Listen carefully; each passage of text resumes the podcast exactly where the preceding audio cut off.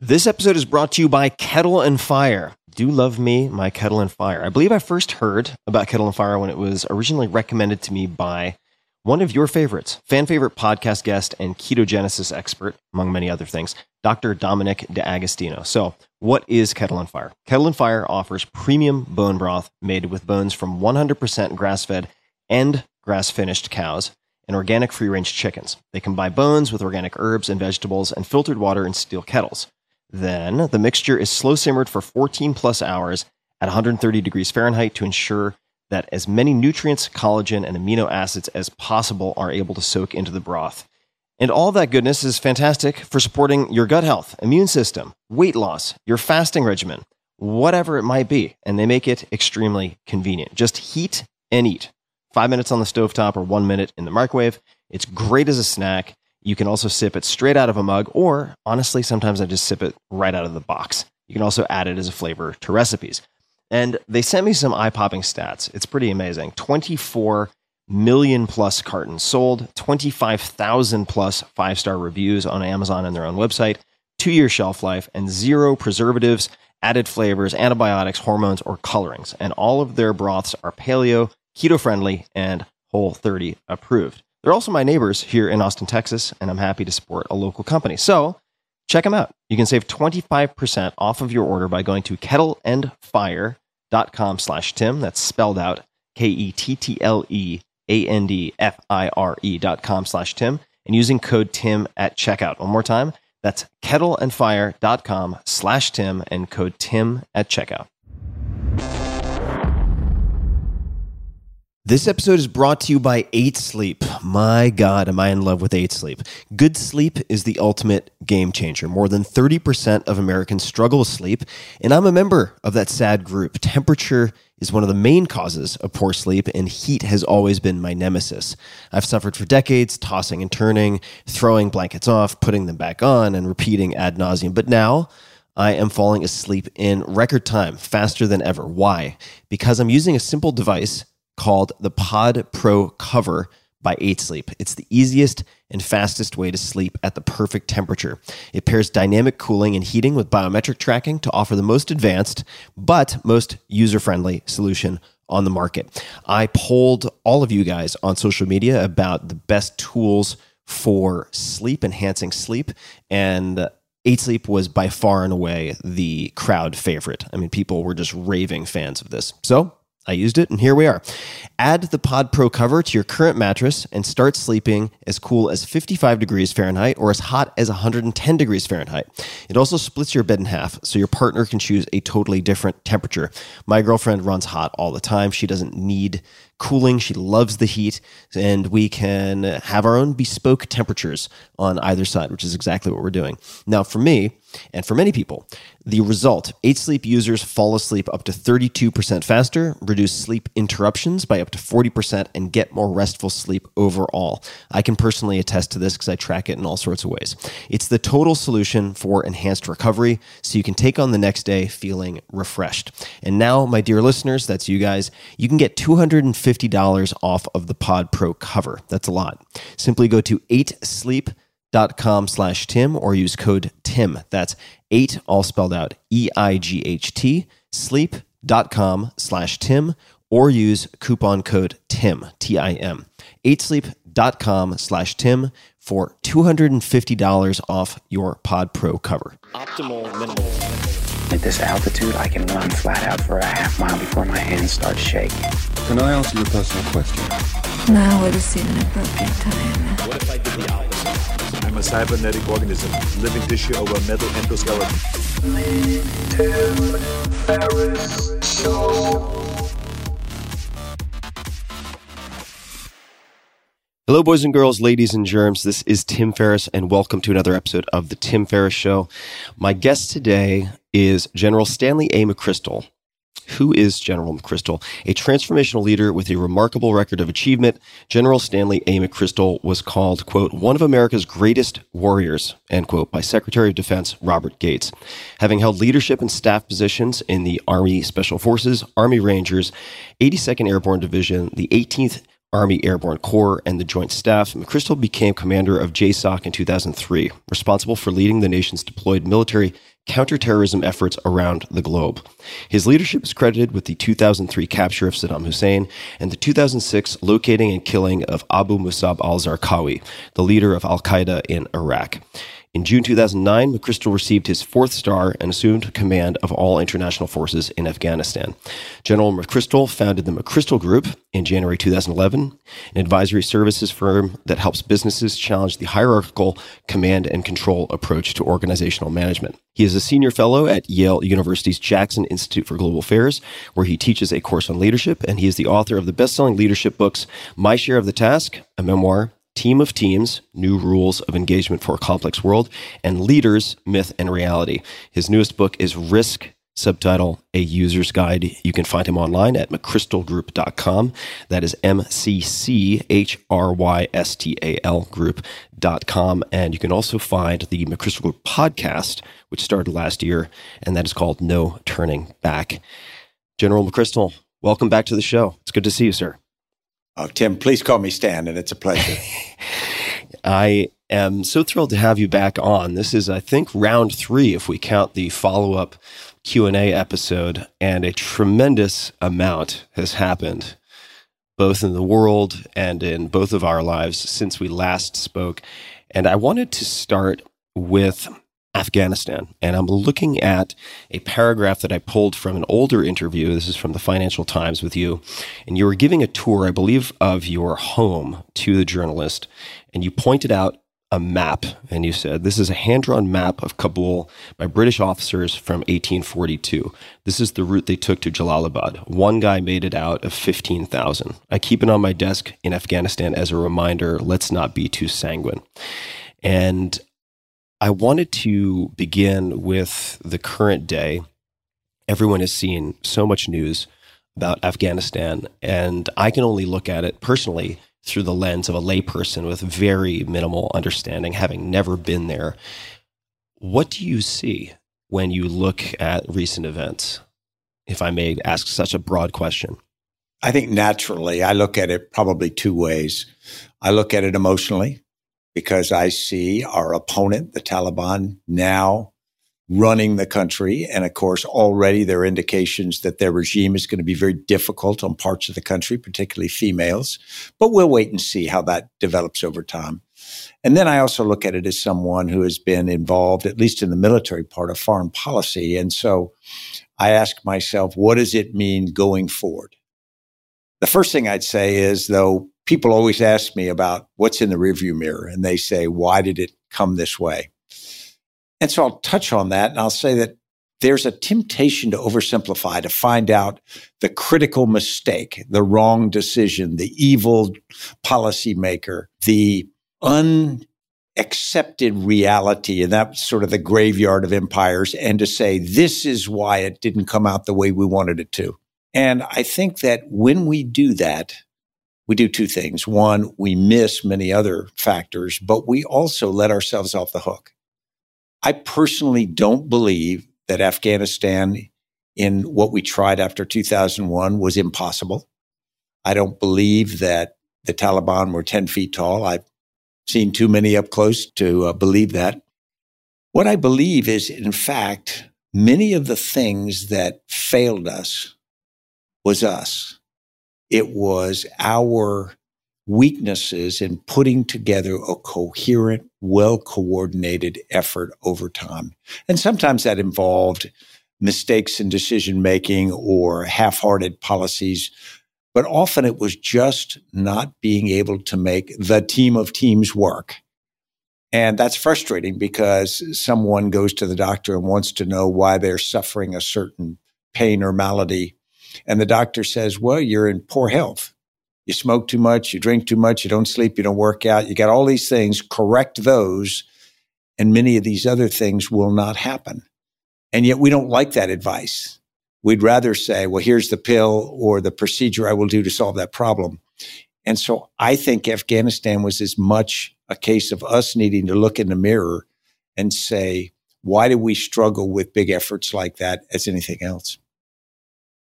What do you think it means looking forward when you're looking at the windshield instead of at the rearview mirror? I actually think the implications are quite large, Tim. And the first is our nation's inability to do big things like this.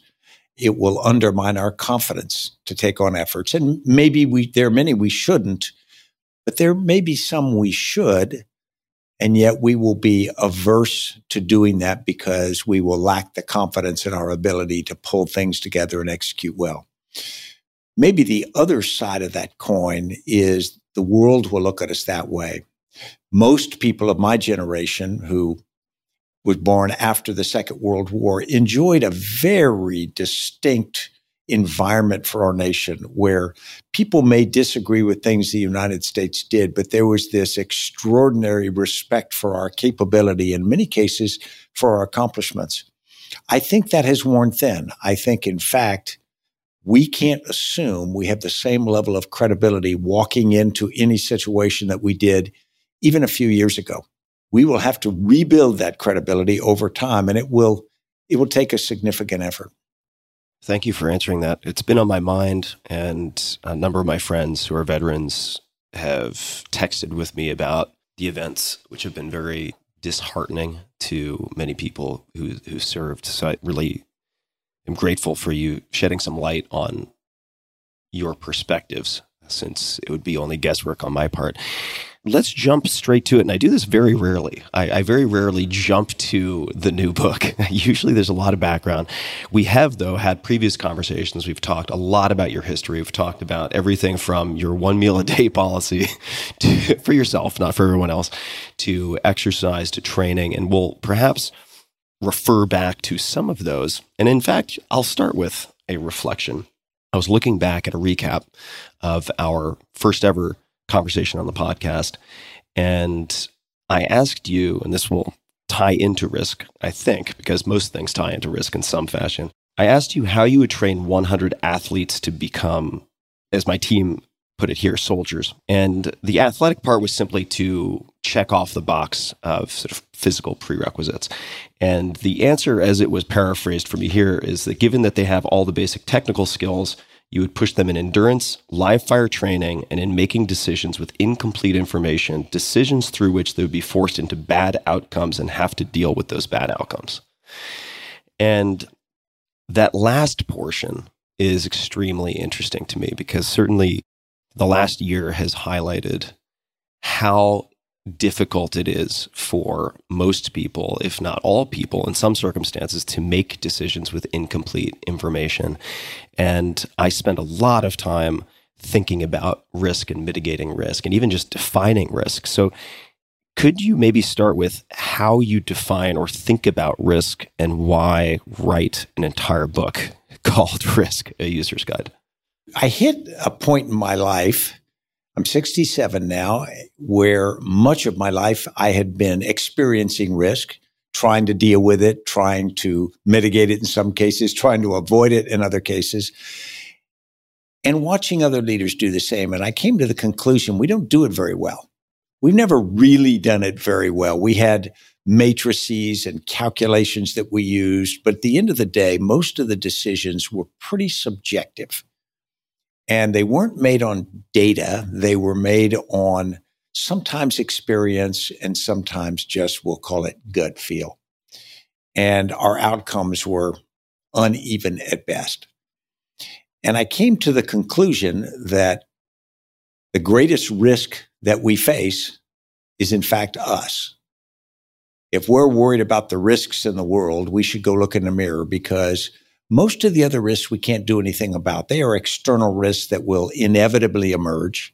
They will be impossible to predict with great clarity, either in the timing or exact nature of them. But we can absolutely be confident that they will show up and they will impact us. And unless we're extraordinarily fortunate or nimble, we won't dodge them completely. We'll be impacted by them in some way. And we'll have to make decisions based on that. And so when I talked about preparing athletes to be a team, a world class team, or to be soldiers in combat, I start with the absolute assumption that risks will emerge that will be have to be dealt with and the impact of those risks will be at first unclear to people, but they will have to make decisions in the moment that in themselves carry risk. And so what I mean is there's a risk emerging, making a decision carries risk as well. It carries reputational risk. It carries potential costs. A leader in combat often has to decide to do things which may carry significant cost and casualties from their force. Now, the desire is to wait until you have perfect information so that you don't do something that, that turns out to be ineffective. But of course, we all know that not making or delaying a decision is a decision in itself and carries its own risks. Unfortunately, we have habits which often say that the person who actively makes a decision and goes a certain direction and has a bad outcome or it is costly is held accountable. But someone who doesn't make decisions, we don't hold them to the same account. We sort of say, well, they didn't make decisions. And so they're not really responsible. I found in the counterterrorist world, we used to get opportunities arise and you call it a certain terrorist would be located somewhere and we'd have the opportunity to arrest or to target them. And we have to get a decision. And some of those decisions would have to go all the way up to the highest levels in DC. And so what you do is you'd go to decision makers and went through a series of levels.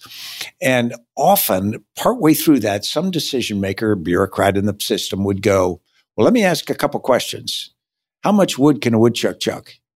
And I go, and I'd go, What are you talking about? There are no woodchucks in this. And they'd say, Well, I need to have more information before I can approve it. And so we'd go back and we, would find out how much wood a woodchuck could chuck. We'd come back. By that time, the opportunity had passed. And what happened was that decision maker would then look at me and say, damn it, Stan, I wanted to improve that. You need to come better prepared so I can approve it. And what they had really done is they hadn't accepted the risk of approving a mission. They hadn't accepted the responsibility for disapproving. They'd sidestepped it. And they'd had the effect of preventing us in doing anything. And I don't know how many different permutations of that I've seen, but the idea that we want to mitigate risk to zero before we act is really common and really costly.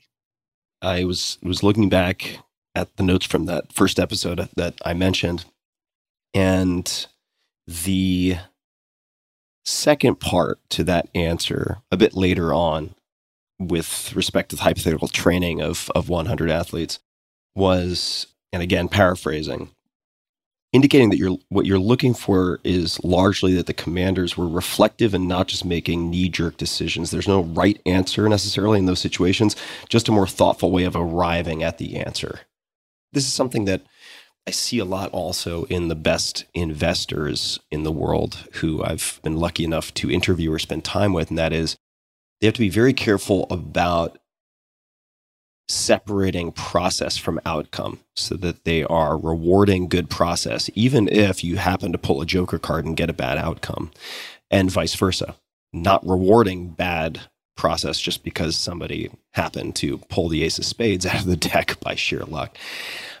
How did you think about organizing risk a user's guide and actually formatting the book to teach people to systematically think about risk in a smarter way or uh, perhaps a, a more informed way? We started by looking at what risk really is. And of course, most of us think of risk as that intersection between the probability of event occurring and the consequences if it does. And if the consequences are low or if the probability is low, we don't worry about it. If both rise up and suddenly we take notice and, and we try to do something to mitigate it. You can also think of risk slightly differently as a mathematical equation. And you say that mathematical equation is what is the threat and what is your vulnerability to that threat? And literally, it's threat times vulnerability equals your risk. So if the threat to me is somebody with a handgun and I am walking down the street and they want to shoot me and that handgun would hurt me, I've got pretty high level of risk. If, however, I'm in a tank and they have a handgun, then suddenly my vulnerability is much reduced. And so the resulting risk. And if my vulnerability is zero, my risk is zero. So if I can either reduce the threat to zero or the vulnerability to zero, I've taken it to zero. Now, very rarely can we do zero in either, but we don't control the threats much. We do control our vulnerabilities. We control what can hurt us and what we can do about it in the moment. So we started to think about risk. Acting with risk is really about reducing your vulnerabilities.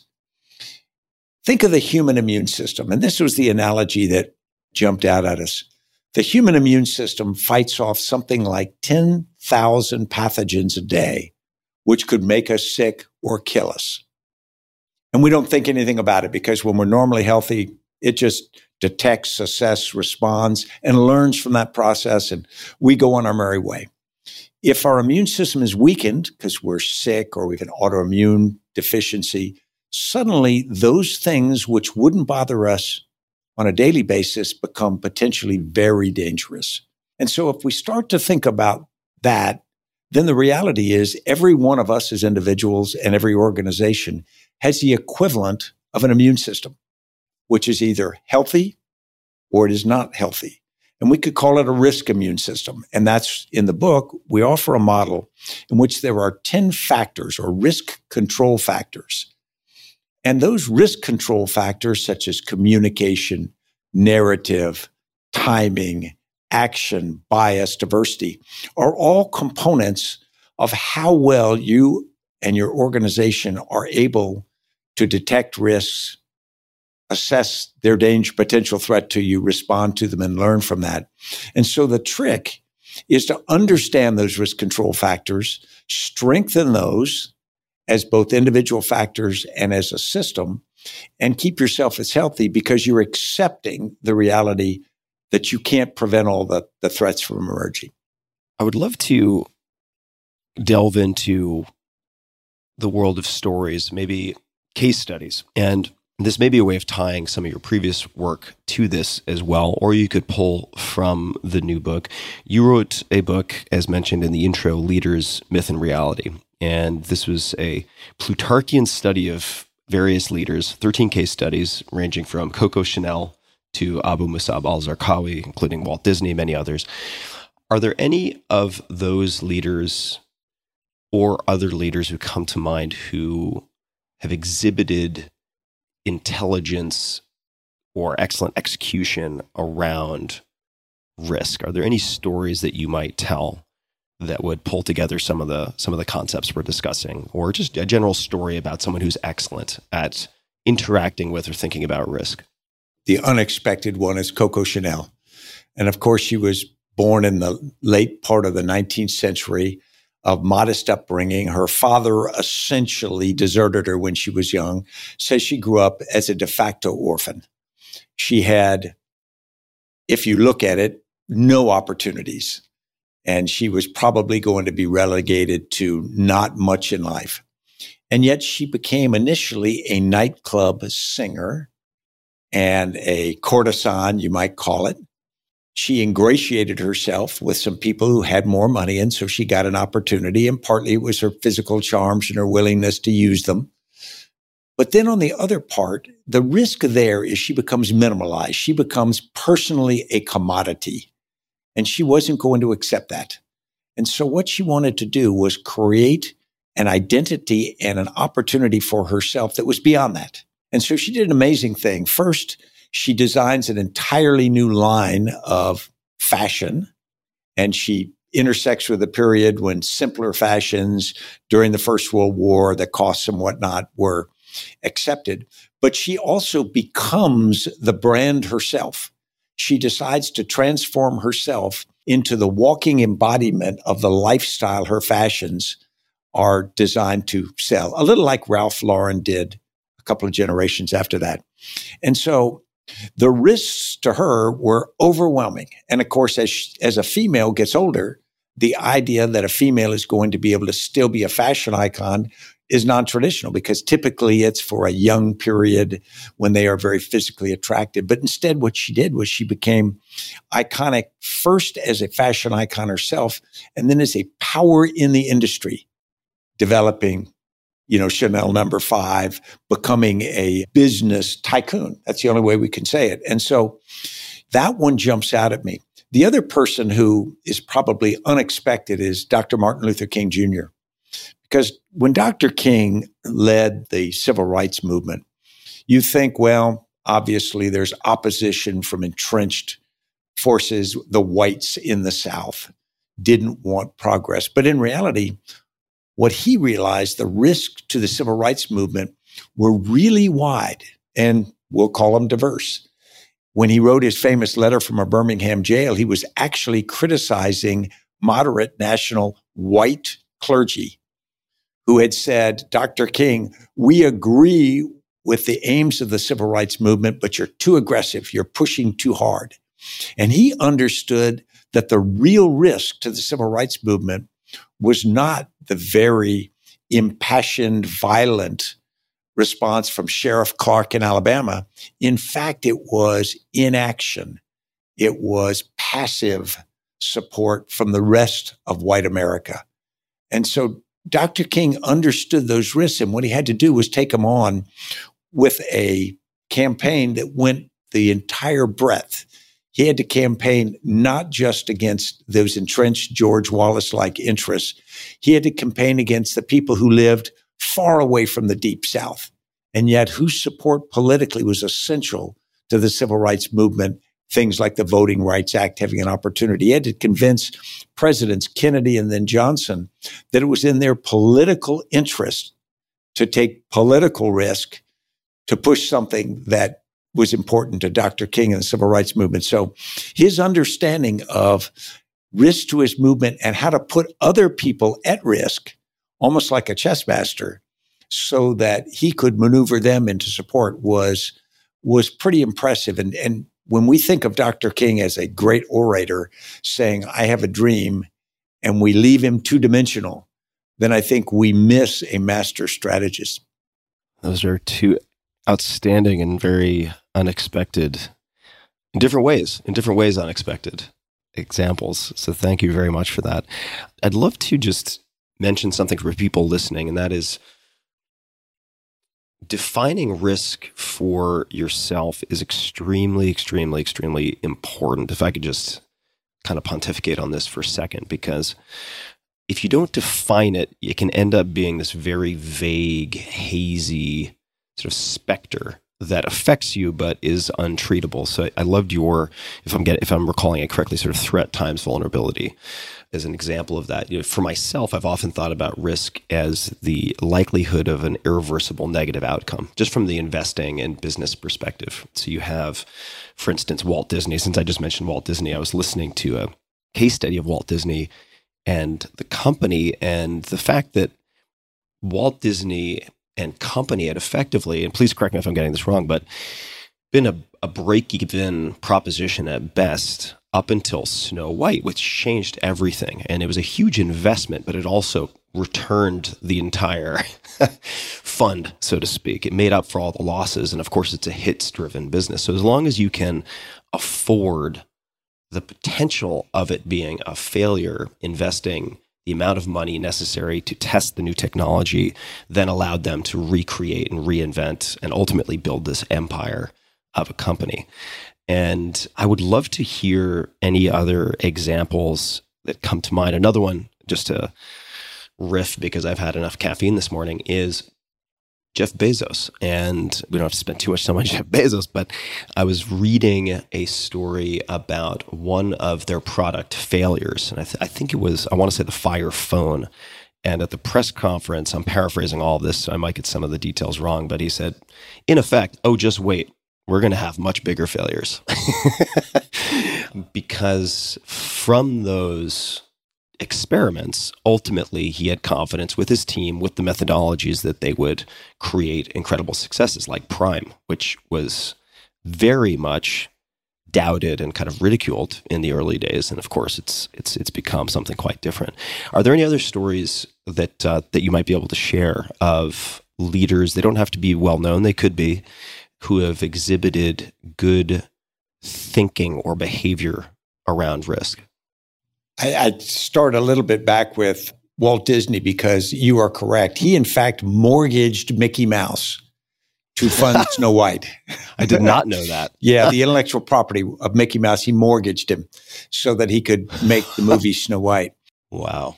But risks continue to change. So Walt Disney, of course, is wildly successful with Snow White. It changes full length animated movies. In fact, it was the first movie. And he said, I can make audiences cry as well as laugh. And once he learned they could do that, of course, we, we have the whole library of Disney movies now. But as the company changed, he went through a number of crisis points early in the uh, Second World War. He had a labor struggle with his inside his firm. And the company was evolving and Walt Disney began to understand he was not the right guy to run it. And so the Walt Disney of when I was a child and I watched The Wonderful World of Color and Uncle Walt would come on and introduce Davy Crockett was now focused on things which were his strength, like development of Disneyland and then Disney World. And his brother Roy, in fact, took over much of the running of the business because they had come to the conclusion that the risks had changed, the requirement had changed, and the risk had changed. So Walt Disney was much more effective in focusing on those things that were his strengths and his interest, as opposed to trying to do something for which he's not, you know, really well suited.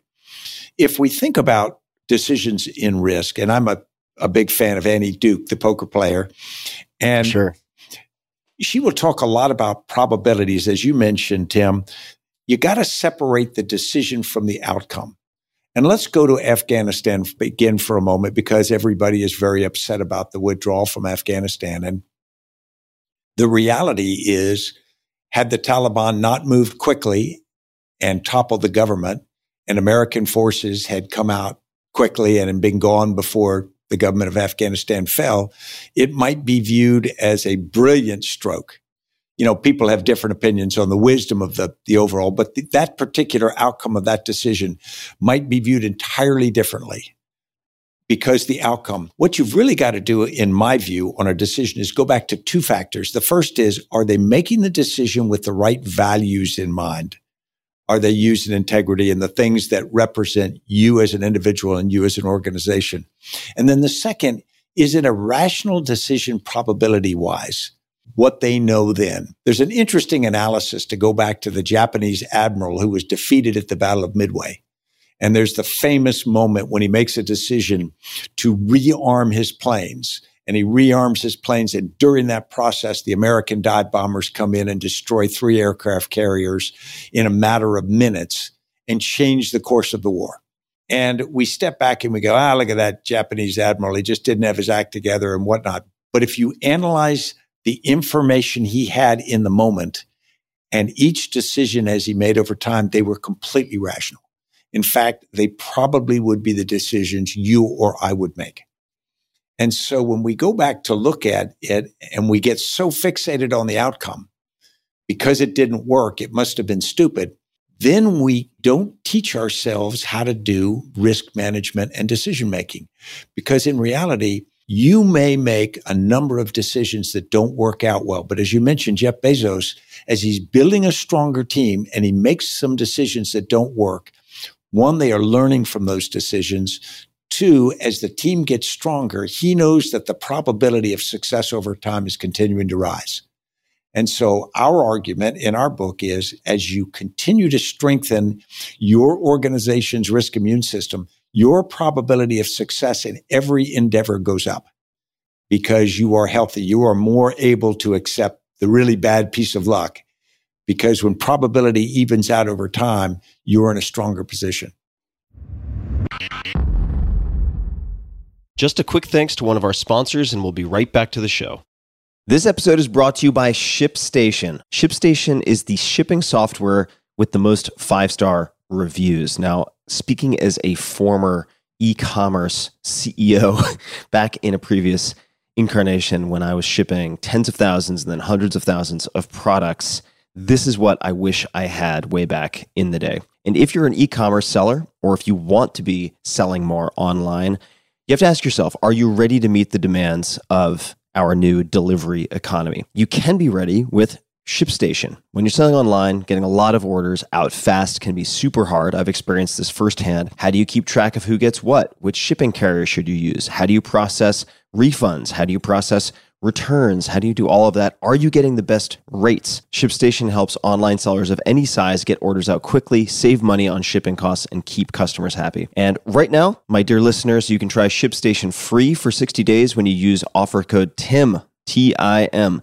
You can start your free trial without even entering your credit card info. Just visit shipstation.com, click on the microphone at the top of the homepage, and type in Tim. One more time, shipstation.com, click on the microphone at the top and type in Tim. That's me, T I M. Check it out.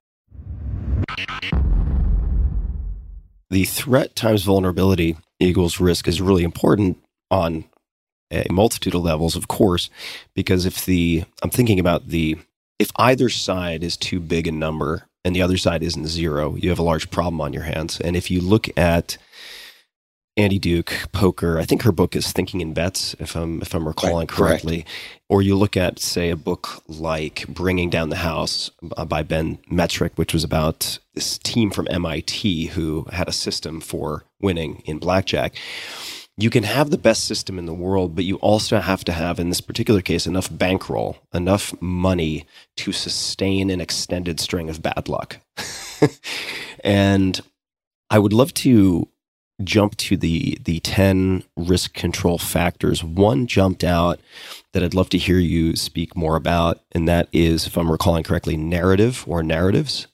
Uh, would you mind uh, expanding on that? Narrative is what we say about ourselves, and it's how we want to be defined. We begin in the book with the story of the Alamo, and William Barret, Buck Travis, stands out in the courtyard of the Alamo and he draws a line in the sand and he tells whoever will stay with me for victory or death, we will defend the Alamo. And of course, history says everybody came across the line. And the reality was the Alamo was tactically, operationally, and strategically insignificant.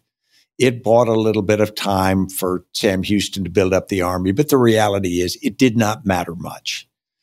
But in terms of narrative, remember the Alamo became a call across Texas and actually that's infected across the United States of resolute people absolutely committed to win their independence. And so the Alamo becomes important all out of proportion to its scale of the fight itself. And so the narrative becomes the story.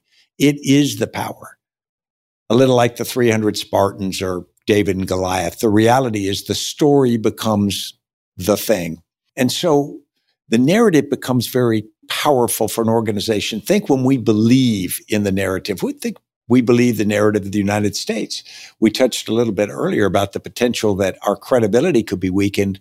Suddenly the narrative that the United States having the kind of values that should prevail in the world and the power to prevail in the world, they go hand in hand if we look at a case where they get at cross purposes, hmm. Google is a tremendous case in point. In reality, Google started the idea of don't be evil. And when I remember when I first saw it, I said, boy, that's a really catchy idea. And who couldn't be for don't be evil? And then you say, well, what does don't be evil mean? Well, it's a little bit in the eye of the beholder, but it's still generally powerful. We're going to do good things. And then in 2017, when Google started working with the Defense Department on Project Maven, some of the people inside Google felt like that was in opposition to the narrative, in opposition to don't be evil. And the culture in Google was that everybody would be googly and speak up and have their say and, and help shape the culture. And they had a very serious crisis on their hands because a number of people in the company felt like the leadership had lost their way and was violating the narrative. And so we call that a say do gap, the difference between what we say and then what we actually do. And so the power of narrative, it's critical that we have one, but it's also critical that we understand what it is and that we be true to it.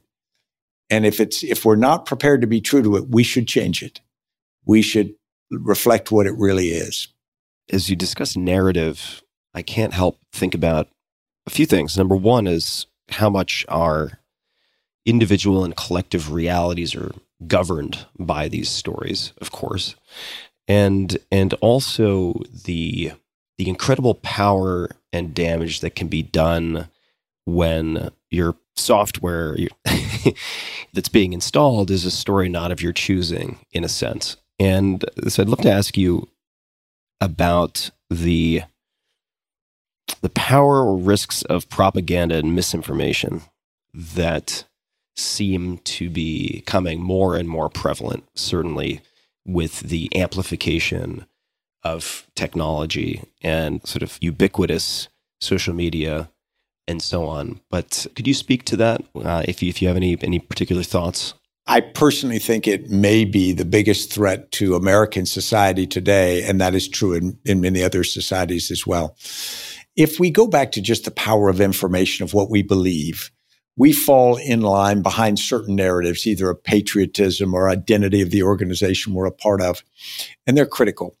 But we also listen to information that comes and influences us. We are all influenced by advertising. We're influenced by slogans.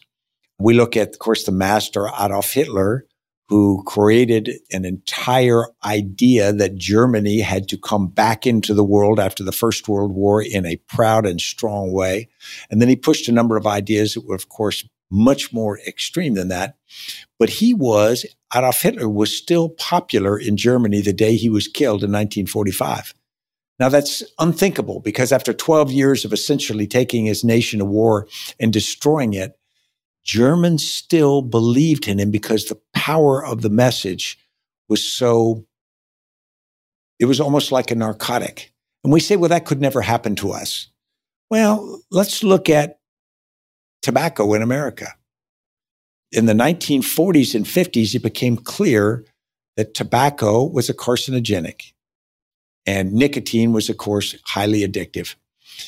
And as that information started to become really logically irrefutable. The American Tobacco Institute, which was funded by Big Tobacco, implemented a very clever campaign. And they didn't take on the idea, they didn't say, no, tobacco doesn't cause cancer. What they said is tobacco may cause cancer. They left a little bit of daylight and they left each person who wanted to smoke they left them daylight to say, well, it may cause cancer, but it may not. And the American Cancer Institute played this over and over enough doubt so that people could continue to market cigarettes, people could continue to smoke, people could argue about that.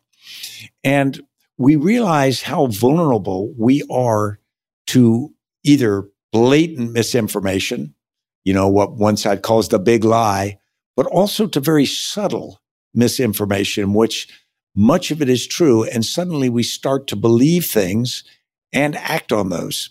If we look at the state of the American political environment right now, we've got a polarization that is as stark as I think we've seen since right before the Civil War. And there were strong economic causes for it then. And we don't have the same root causes now pulling us apart. Now they are more tribal. They are more cultural. They are more informational and the ability to have our our mind shaped. If I was in tech right now, if I was a big tech leader and we are talking about risks, I would get up in the morning and I'd say, I may have created the thing that is going to destroy my firm.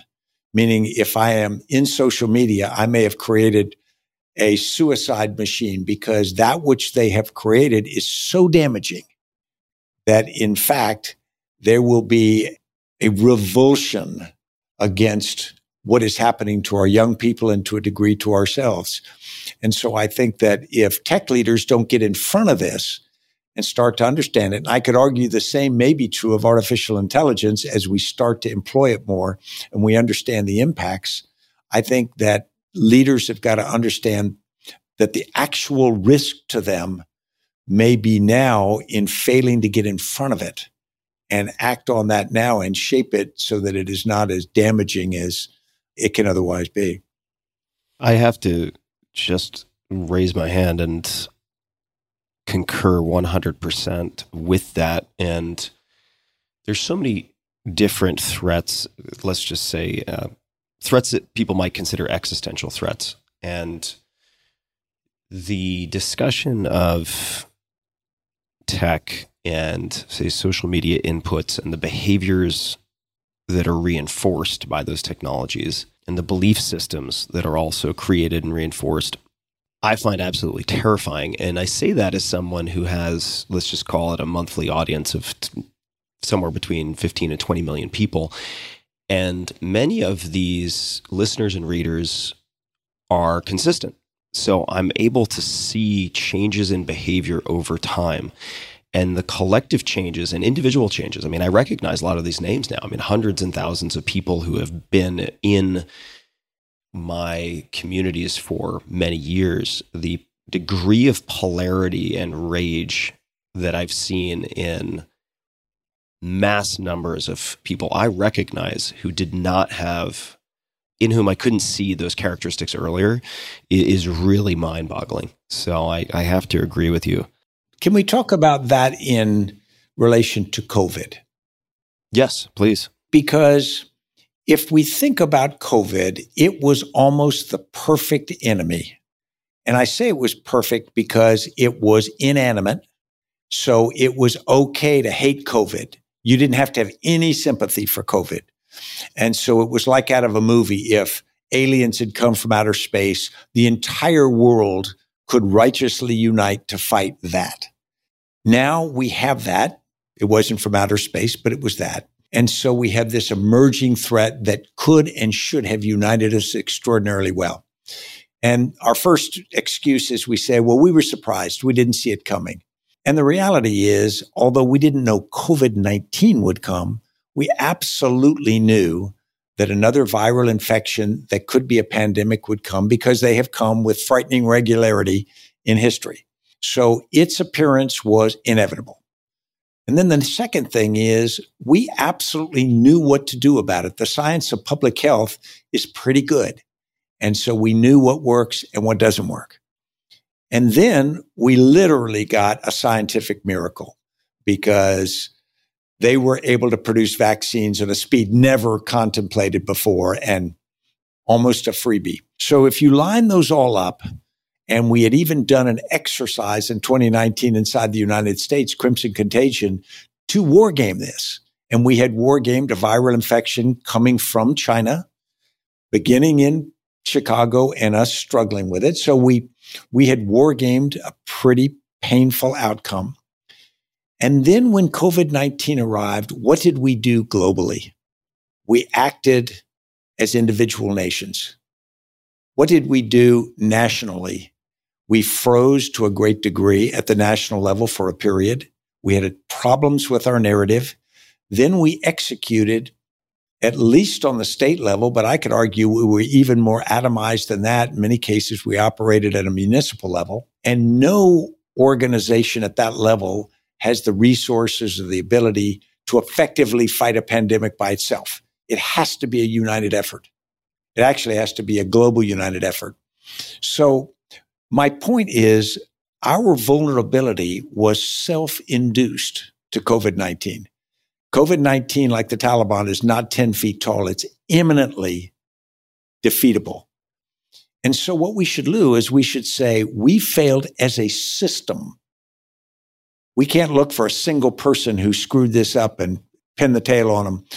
We failed as a system, and that should worry us because where we fail as a system means the next threat that arises means our system has already proven its limitation and we better look at that system. I was just thinking about this last night, probably because I had this conversation on my mind. And I was thinking a few things.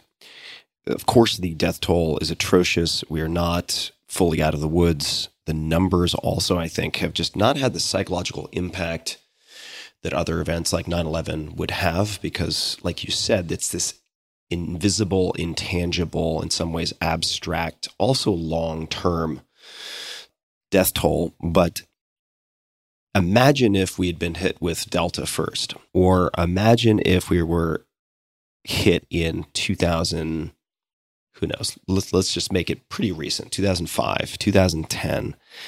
when we had fewer technologies that would allow people to work remotely and what the impact would have been on the economy. In a sense, I mean, we we are having and did get a very important dress rehearsal because it's not going to be the last pandemic or nationwide, perhaps even global catastrophe that we have to contend with. Do you feel like we have improved or fixed some of the systems or addressed any of the systematic failures to be better prepared for next time? Would you imagine that we have? Tim, I was on two commissions last year, one from the Council on Foreign Relations, which explored this question and came up with recommendations, and then another from an organization called the Business Executives for National Service. And both of those commissions were formed of really smart, accomplished people and me. And I was put on sort of for comic relief. but the reality was, we fixed a few things. But the reality is, most of the things we fixed, which are systemic in nature, our communications, how we coordinate these things, how decisions are made, uh, how we resource the different requirements for public health, I think have been woefully under addressed so far. I think one of the things that you notice or that you mentioned is just so important. We had the ability enabled by technology to continue on many things we do. Many businesses could continue to operate generally. Actually, I think part of that is unfortunate. Part of it's it's wonderful and it's a miracle because our economy didn't completely disappear. But you know, if our economy was not able to limp along at first and then to come back like it has, we would have been forced into more decisive activities against COVID 19 because we could essentially push much of the suffering onto parts of our population. People like you and I, who might have the opportunity to work from home and what we do can be enabled by that. We didn't have to do things which I think might have forced us to address those vulnerabilities.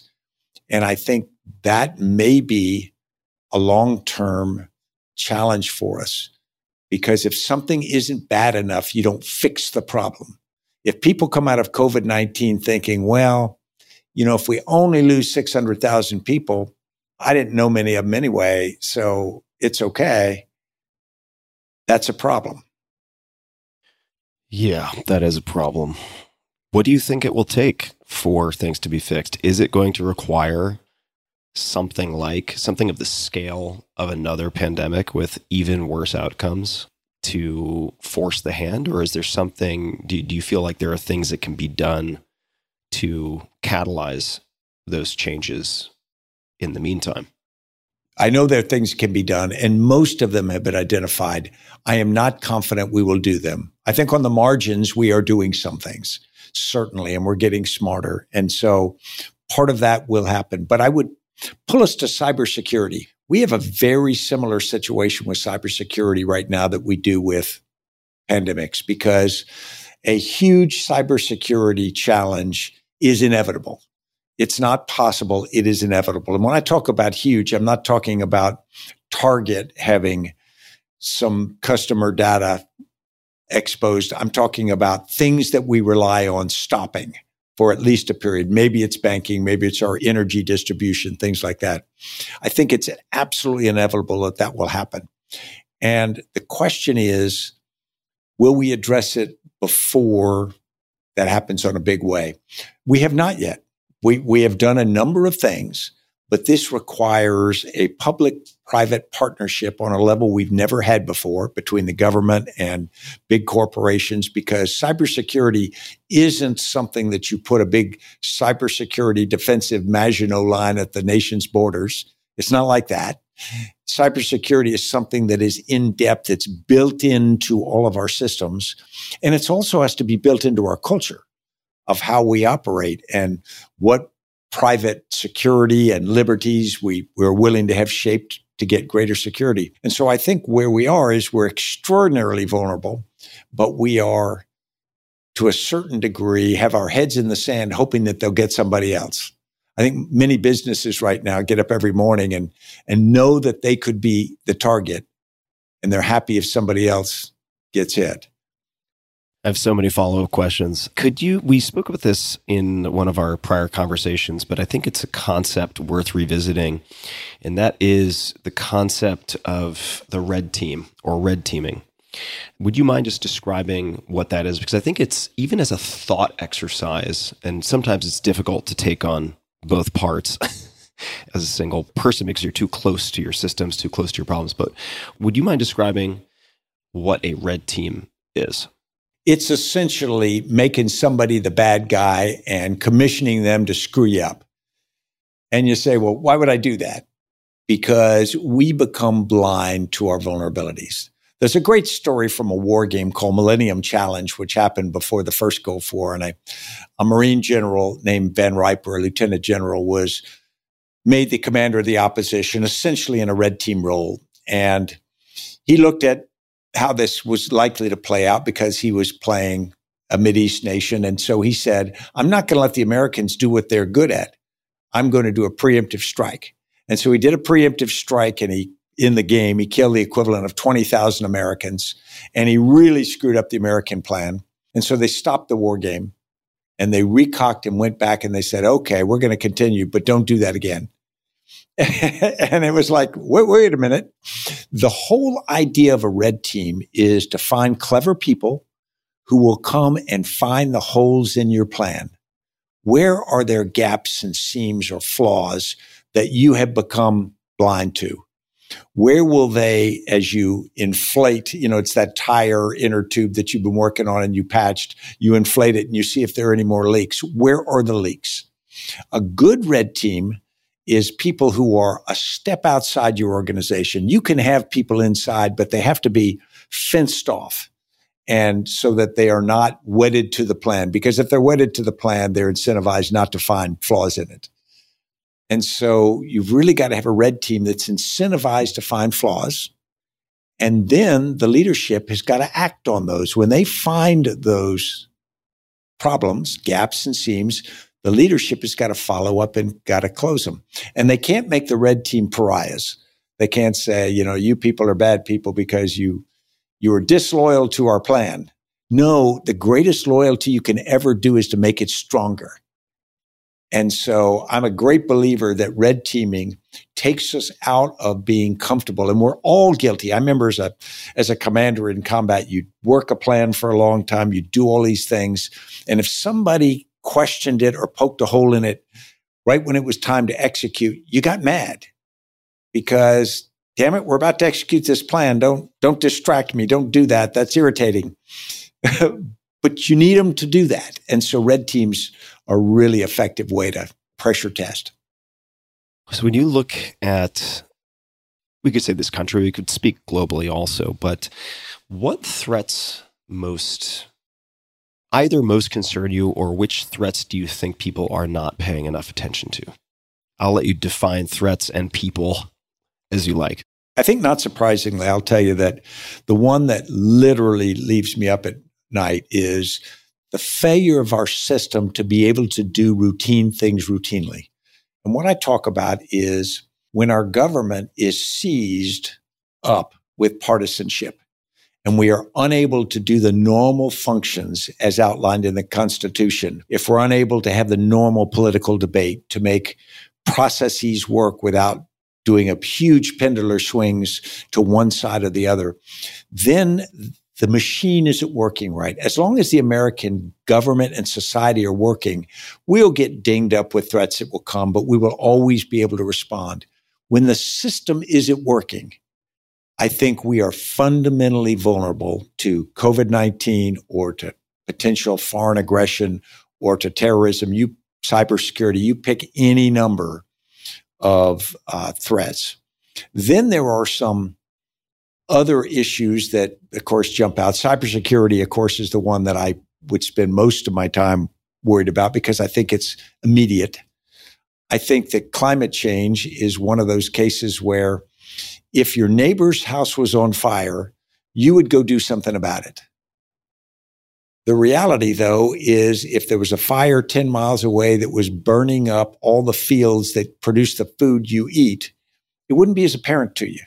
And so you, might not run outside and call the fire department. And I think climate change is one of those cases where we are literally destroying that which we are dependent upon. But because it's not happening in crisis speed that we think of, in fast rolling time, and it's happening more gradually, it doesn't seem as dangerous. The problem is the corrective time is also much slower. So you can't just put out the fire to your neighbor's house. It takes a long time. So climate change. And then finally, I would throw out education on a very national level. If you don't have an educated population, then you're not going to be competitive internationally because the days of the United States having this huge geographic and social advantage are gone. There are so many other places that educate a lot of young people and now they, they can compete. So that's the one. And second, if you don't have an educated population, you get ignorant stuff happening. Many of the great ills in life are because people just don't know. And when you are subjected to the kind of misinformation in our society, you arm people with knowledge. You give them the ability to understand. We used to deal with many people who had come in as terrorists into Afghanistan. And many had been taught in madrasas in Pakistan. They'd been taught the Quran and they memorized it, but they didn't speak Arabic. So they didn't understand what they were reading. They required the interpretation of whoever was teaching them. And so they were entirely vulnerable on someone else telling them what was right or wrong. They couldn't do the critical analysis because they didn't have the education for it. So as a consequence, they became vulnerable. When we are ignorant, we are vulnerable. We are ignorant as a society. We are societally vulnerable. Let's return to arming with knowledge. I would love to explore communication a bit. It just seems like the the the glue, the connective tissue that holds so much together. Could you elaborate on your thoughts about the four tests leaders and teams can use to evaluate their communication? If we think about communication, we say, well, I got a cell phone and she's got a cell phone, so we're in communication. No, I think that means you could potentially communicate, but there are four tests that decide whether you actually communicate. And the first is technically, can I get my message to the person or people that I'm trying to communicate to? Can I send a letter, write an email, or whatever mode that you need to use? Can it get there? The second is more subtle, but more often a big issue. It's will I do it? Will I communicate my message? Will I tell the people in other silos in my company or in other places? Will I pass them the information? And it might be I won't pass them because I don't like them. It might be I don't pass it because I don't know they exist. It might be I don't pass it because my boss hasn't given me approval. There are any number of reasons, not all of which are black and white evil, but the reality is the second test, if you won't pass information, there is no communication. The third starts to be can the person receive it? Can they understand it? Am I transmitting in English and they speak Chinese? Or are they of a mindset that just is not willing to hear what I'm saying? And then, of course, the final one that goes hand in hand with that is what I'm passing accurate and, and timely. So am I giving them good information that would truly be of value and are they capable of receiving it? So if you don't have a yes on all four tests, you don't really have communication. And if you don't have communication both ways, one, you don't know if you're communicating. And two, you can't have the iterative importance of communication where you say something to me, I process it, I talk back to you, and there's a dialectic which occurs, which over time opposing thoughts start to get to where we can get to something approaching rational reality or logic. With just me thinking what I think and jamming it to you, we don't get there. And if I can't get it to you, it doesn't happen. So it's got to be two way. So communication in an organization is really of the 10 risk control factors. And we had hours of argument over which was most important, leadership or communication. I think communication is the, our table stakes. If an organization can't communicate internally or won't, then they can't respond to anything. The human immune system requires the ability of the body to sense threats, communicate back up whether they are dangerous and then whether we should do something about it. if we can sense threats in our society, but we can't communicate, we can't do anything about it. And so therein lies the challenge. So let's talk about one puzzle piece within that challenge, and that is being willing to receive or hear. And I want to focus on this because I feel like alongside the polarity and the polarization that we're seeing in a sea of propaganda and clickbait and so on online, there's also a fetishizing of fragility in a sense. And we don't have to spend too much time on that, but I do want to spend some time on the opposite. So, what I've noticed certainly in many teams, even among friend groups and so on, there is a hesitancy to share certain things for fear of upsetting another person. So ultimately, being willing to share is a negative for fear that the willing to receive will not be there. And I'm curious to know if there are any approaches you've seen that are really effective for people to train themselves to become more resilient in being able to receive candid communication or helping their teams to become more resilient and capable of communicating in, in, in, a very candid fashion. I would love to hear any and all thoughts on yeah.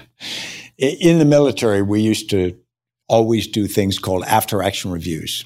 And they really started from the Second World War. And they came out of the, the realization that after a battle or a firefight, every participant had a different view of what had happened.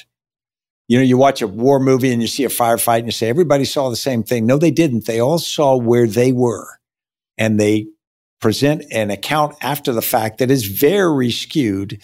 And in many cases, it's skewed from what they saw and, and then they just get it wrong. So everybody walks away with a different set of conclusions to that.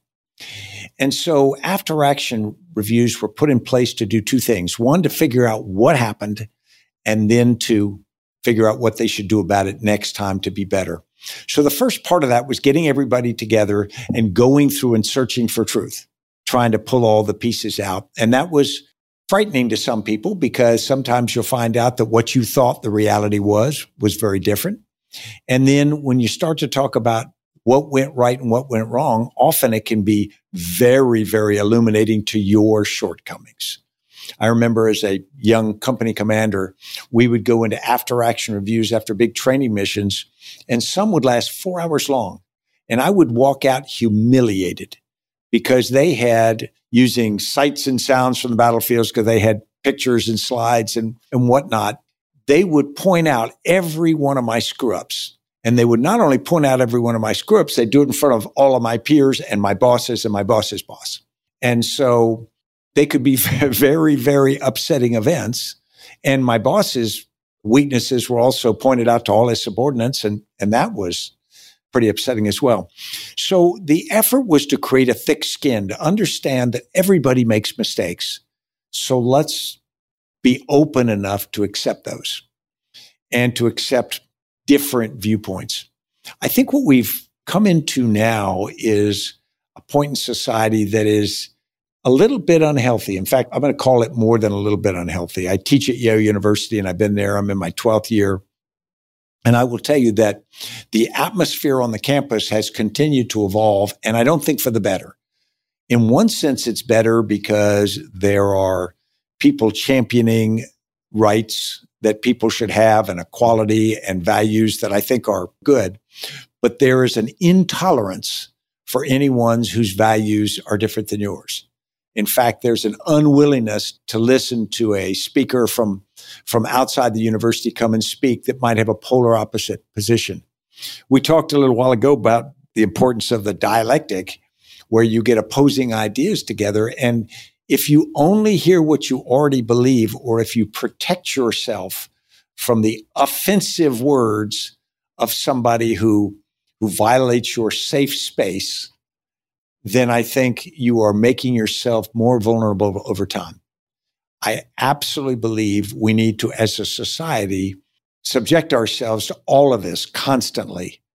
But we need to build up the resilience in that process to hear it, to tolerate it, to understand that things like the First Amendment had a purpose to them. They were to protect people's rights to communicate, but they were also to build up in society uh, diverse dialogue that would produce a good outcome for democracy. And so I think it's important when we talk about communication now to understand that it's not just what you want to communicate or just what you want to hear. It's got to be sometimes what we need to hear. Are there any other ways that you might suggest or that you found to be effective for training resilience that uh, are applicable in the civilian sphere? There are a number of things that can make an organization communicate more or be systemically, but there's nothing like failure to, to train resilience. I remember when I was a Ranger regimental commander, we put in place a, an exercise which we called Savage Strike, if I remember correctly.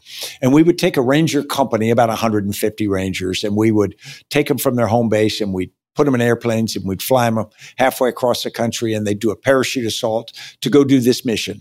And the mission typically was something like this. They'd, they'd have to go from the drop zone where they landed in parachutes to go rescue a number of Americans who were being threatened in an area in some country. And they would get there and we would orchestrate opposing forces and whatnot, role players, so that when they got there, they would secure the Americans and they would be moving to extract them.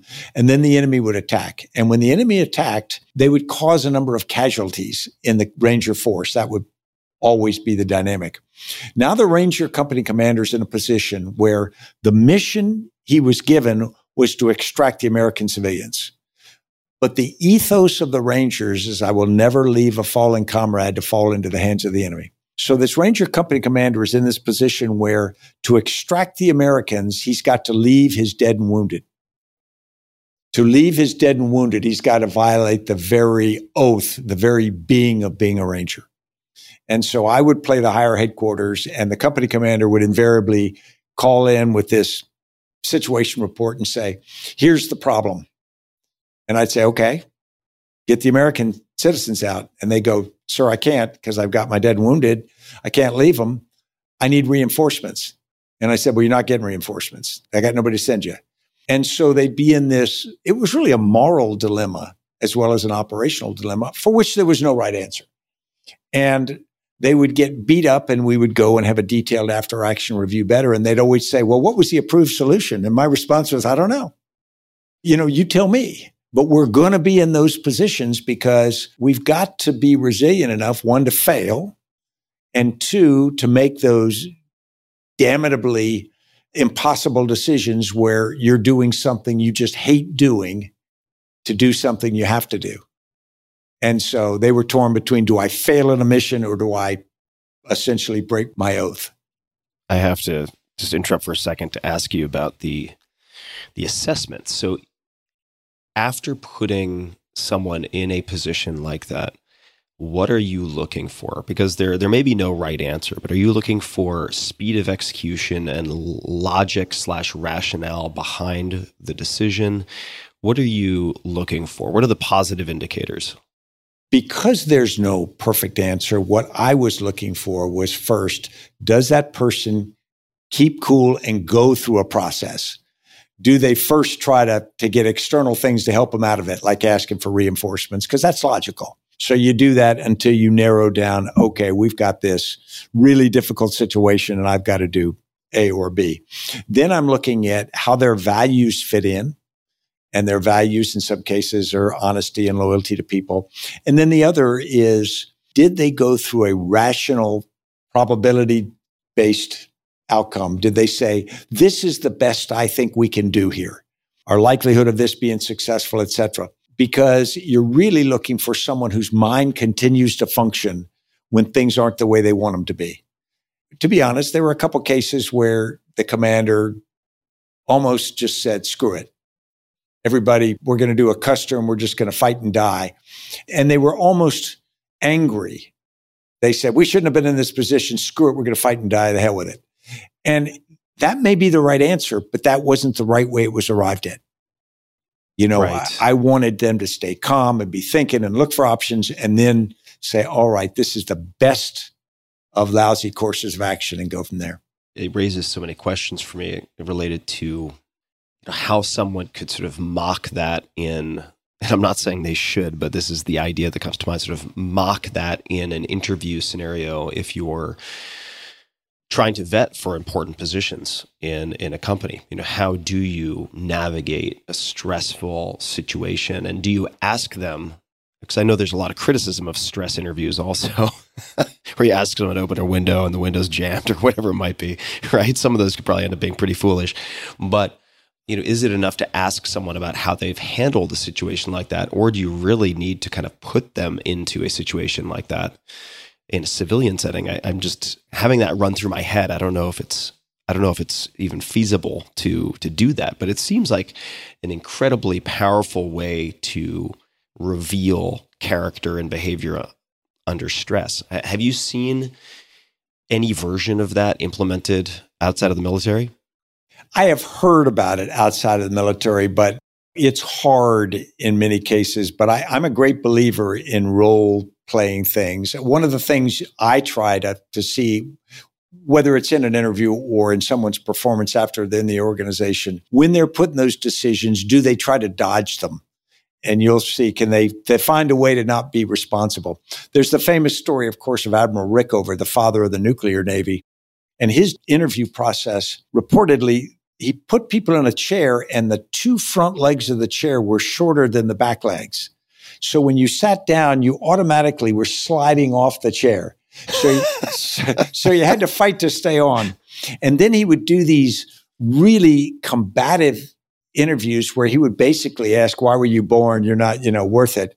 And he asked one candidate, all right, you've got two minutes to make me angry. And apparently, the guy got up to the admiral's desk where there was a model of the first nuclear aircraft carrier. He picked it up and smashed it on the floor. And the uh, reportedly, the admiral says, "Okay, you did it. you accomplished that." but I do think there's an awful lot to creating cases where people are under some kind of simulated pressure. One, they yeah. they learn an awful lot about themselves yeah, a- sure. as well as you learning about them. Yeah, that's uh, chatting with with someone I do work with, and sometimes he works with a lot of executives who are hiring, and sometimes he's brought in. Uh, as he put it, to be the loving asshole who can apply a little bit of pressure to see what happens. Nothing too terrible, nothing too extreme, but just to see how do they handle a conversation that isn't all kind of rainbows and roses. How do they handle being interrupted, for instance? or having someone interject? Do they keep their cool? Do they get contracted? Do they start to get reactive?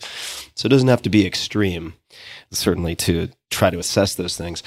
Are there any other names, people who come to mind who you think are excellent at navigating or thinking about risk? I know I keep bringing this up in part because I, I just love learning of the case studies. Could be alive or dead, people you know, people you don't know. But any other any other people who come to mind for you? There are the scholars who deal with risk, and I think you know how we think. Daniel Kahneman, people like that who've done a lot of thinking about how the human mind thinks. I much prefer going to practitioners who have dealt with very risky situations and looked at how they navigated them. I would go and, and teach this in my Yale course, Abraham Lincoln and the Emancipation Proclamation because when we step back with the distance of history, there was a wrong, that was slavery. There was a civil war. And in the middle of that civil war, the president of the United States said, okay, we're going to free the slaves. And it was done. And of course, it wasn't at all like that. and, and so what President Lincoln was doing was dealing with risk. He was simultaneously dealing with a civil war. So the fact that they could lose a civil war, he's dealing with the risk that many people in the Democratic Party of the North, which were not very supportive of bringing the South to a, a slave free position, there were other stakeholders who politically wanted to undermine him. There were foreign powers who really weren't excited about the South not being able to produce cotton like they had. And so he's trying to triangulate or balance all of these risks together at the same time. So it's not just knowing what the right answer is, announcing the right answer and moving forward. It is navigating this twisted journey to as good an answer as he could get. Not a perfect answer, but as good an answer as he could get. And so when I look at that and I think of here's a leader who is having to assess risk on a constant basis. He's got to keep his team together, you know, his team of rivals on his cabinet, but also his, his larger national basis. And it was a masterful performance. And so, other than just being a smart guy and a charismatic president, he was a master manipulator is a negative word sometimes, but but that's what I'm really talking about of orchestrating risk. Yeah, orchestrator, excellent Yeah. conductor of risk factors. Well, Stan, we could go on for for many hours. I can't think of a better person to author Risk: A User's Guide. Are there any other facets of Risk or the book that you would like to explore, or any other stories you'd like to tell before we begin to come to a close in this conversation? Sure, I'm going to talk uh, on a personal basis here because I think every leader has to identify how they deal with risks and what their own value set are. I remember in 2006, I was leading counterterrorist forces in JSOC in Iraq, and we had been at the fight for, I had been at the fight for about three years at that point. Most of the the people as part of the task force had been in even a little longer than that.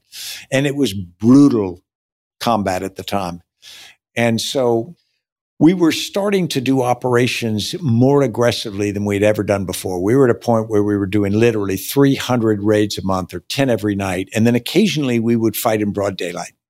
And that was against our doctrine and it didn't play to our strengths. And we had a situation where we got in a firefight with Al Qaeda forces outside of Baghdad and it became a real serious fight. And we put some what we call little bird helicopter gunships into the fight. And one of those helicopters was shot down and the pilot killed pilots in that particular case. And the father of one of the people we lost had been a, a helicopter pilot in Vietnam, very mature, very experienced guy.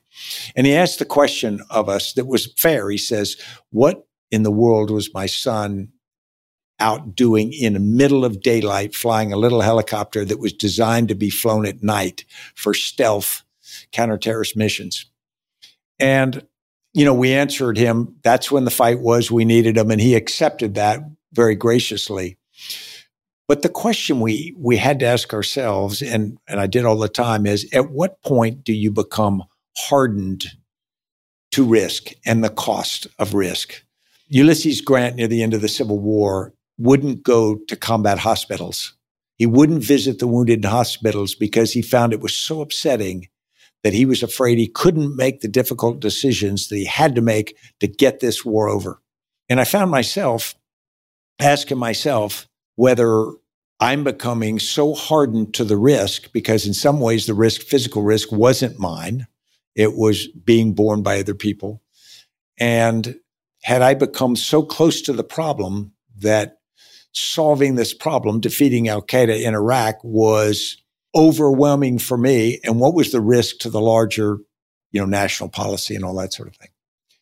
And it's almost like you are, you're in a bar with your brother and you get in a fight. And at a certain point in the fight, you need your brother to pull you out of it. You may be losing, you may be winning. Either way, you need your brother to pull you out of it. And, uh, I got four brothers. So, you know, that was very important.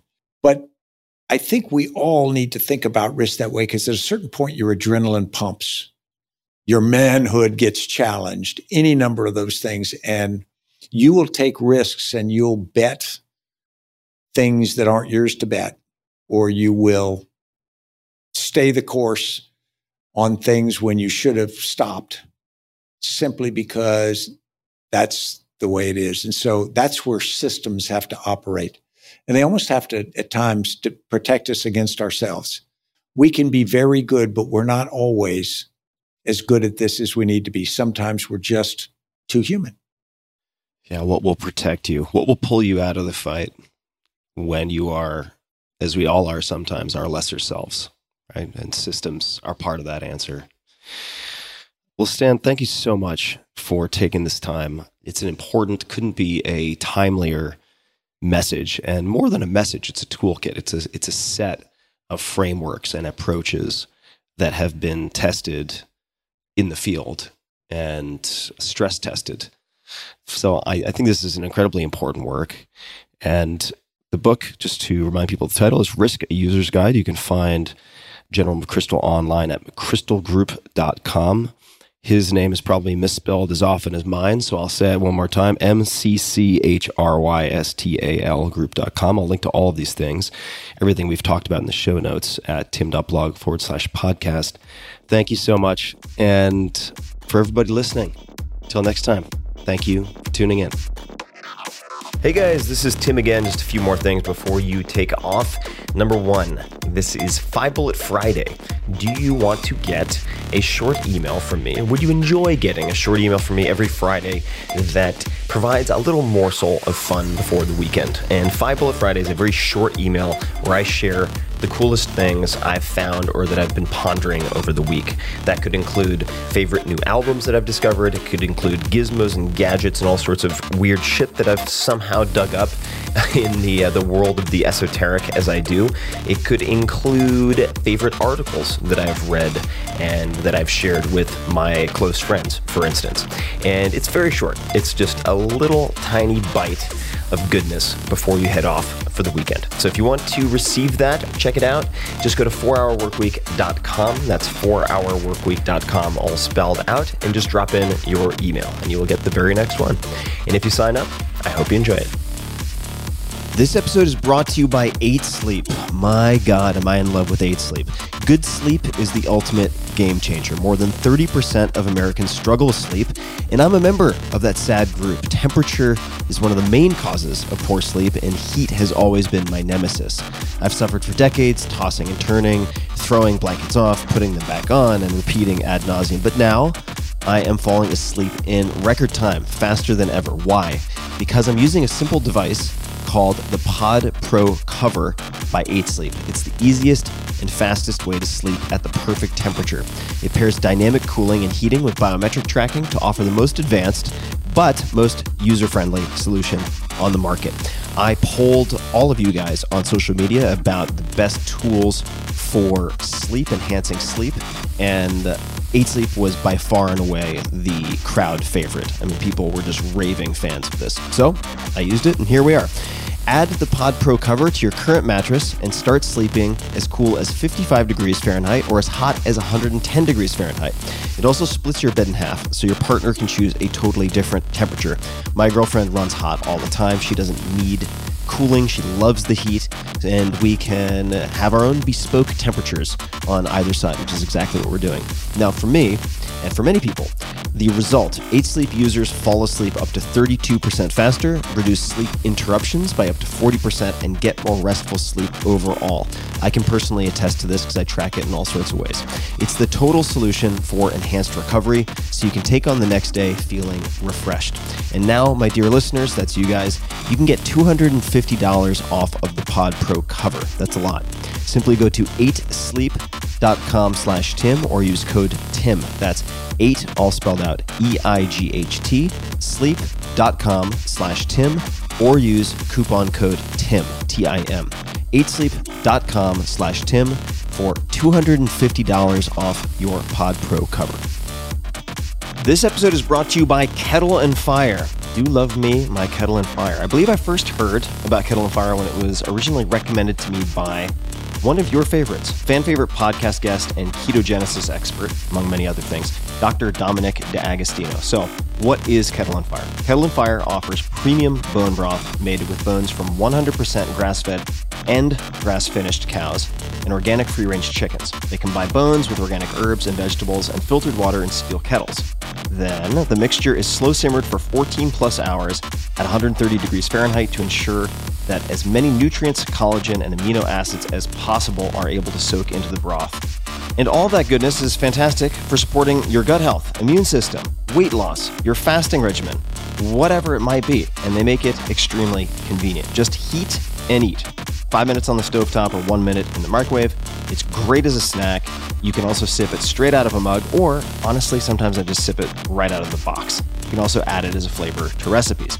And they sent me some eye popping stats. It's pretty amazing. 24 million plus cartons sold, 25,000 plus five star reviews on Amazon and their own website, two year shelf life, and zero preservatives, added flavors, antibiotics, hormones, or colorings. And all of their broths are paleo, keto friendly, and Whole 30 approved. They're also my neighbors here in Austin, Texas, and I'm happy to support a local company. So, check them out. You can save 25% off of your order by going to kettleandfire.com slash Tim. That's spelled out K-E-T-T-L-E A-N-D-F-I-R-E dot com slash Tim and using code Tim at checkout. One more time, that's kettleandfire.com slash Tim and code Tim at checkout.